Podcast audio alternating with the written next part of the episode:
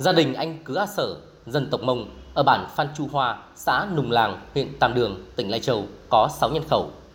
Kinh tế gia đình ngoài thu nhập từ ít diện tích ruộng thì phụ thuộc hoàn toàn vào việc thu gom phế liệu của vợ và việc chạy xe ôm của anh ở thành phố Lai Châu.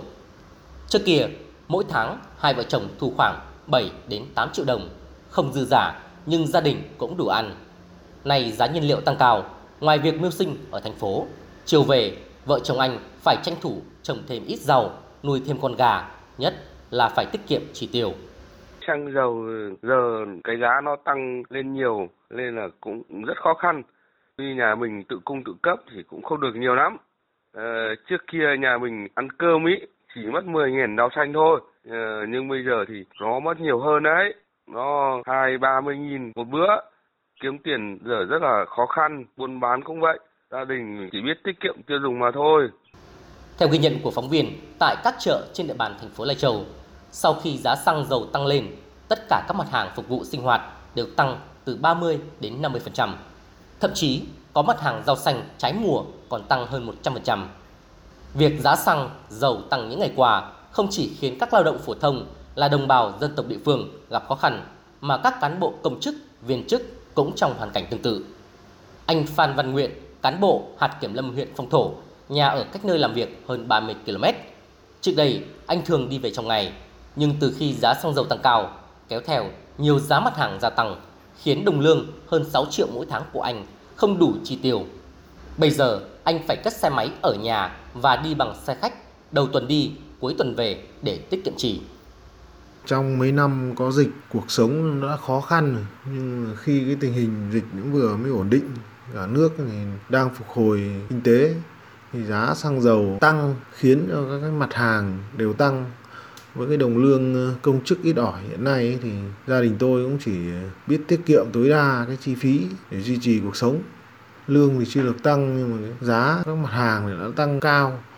Cũng mong là nhà nước cũng có cái giải pháp để kiểm soát cái giá đảm bảo cuộc sống cho người lao động.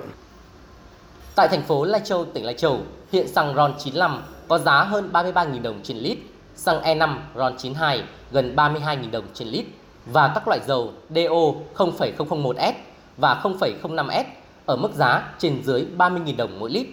Sở dĩ giá xăng dầu ở đây cao hơn các tỉnh, thành phố đồng bằng là do các phí vận chuyển tăng lên, kéo theo giá nhiều mặt hàng tăng theo. Các huyện Than Uyên, Tân Uyên, Tam Đường và thành phố Lai Châu có tổng cộng hơn 8.500 hecta cây chè. Đây từng là cây xóa đói giảm nghèo cho nhiều hộ gia đình ở đây. Thế nhưng, giá các loại phân bón thời gian qua tăng gấp 2, thậm chí gấp 3 lần, trong khi giá chè búp tươi tăng không đáng kể. Thu không bù chi khiến nhiều hộ gia đình ngừng đầu tư bón phân. Từ đó, năng suất, chất lượng chè giảm sút, không chỉ ảnh hưởng trực tiếp đến thu nhập của người dân mà còn ảnh hưởng đến hoạt động sản xuất, kinh doanh của các nhà máy chế biến. Bà Phạm Thị Nụ, giám đốc công ty trách nhiệm hữu hạn chè săn trúc thành ở thành phố Lai Châu cho biết. cái phân bón là nó tác động trực tiếp đến cây chè bón trong nứa này thì nứa sau nó sẽ trả lại. Giá phân bón nó quá cao. Thế thì cái dân trồng chè là hầu như là thấy đắt quá là không bón mấy thì ảnh hưởng lớn đến cái chất lượng. Cho nên chúng tôi chia sẻ động viên bà con và chăm sóc cái cây chè. Phải giữ cái chất lượng của nguyên liệu đầu vào là ổn định thì mới được. Nếu mà bà con bón đủ mà chất lượng thì chúng tôi sẽ đảm bảo đầu ra sẽ ổn định cho bà con. Rõ ràng, giá xăng dầu tăng cao đang ảnh hưởng lớn đến đời sống sản xuất của người dân và doanh nghiệp ở Lai Châu. Thiết nghĩ cùng với nỗ lực vượt khó của người dân, các cơ quan chức năng địa phương cũng cần tăng cường công tác kiểm tra, kiểm soát, kiên quyết xử lý các hành vi vi phạm tăng giá bất hợp lý, tránh tình trạng té nước theo mưa, đẩy cuộc sống người dân vào cảnh lao đao trong cơn bão giá.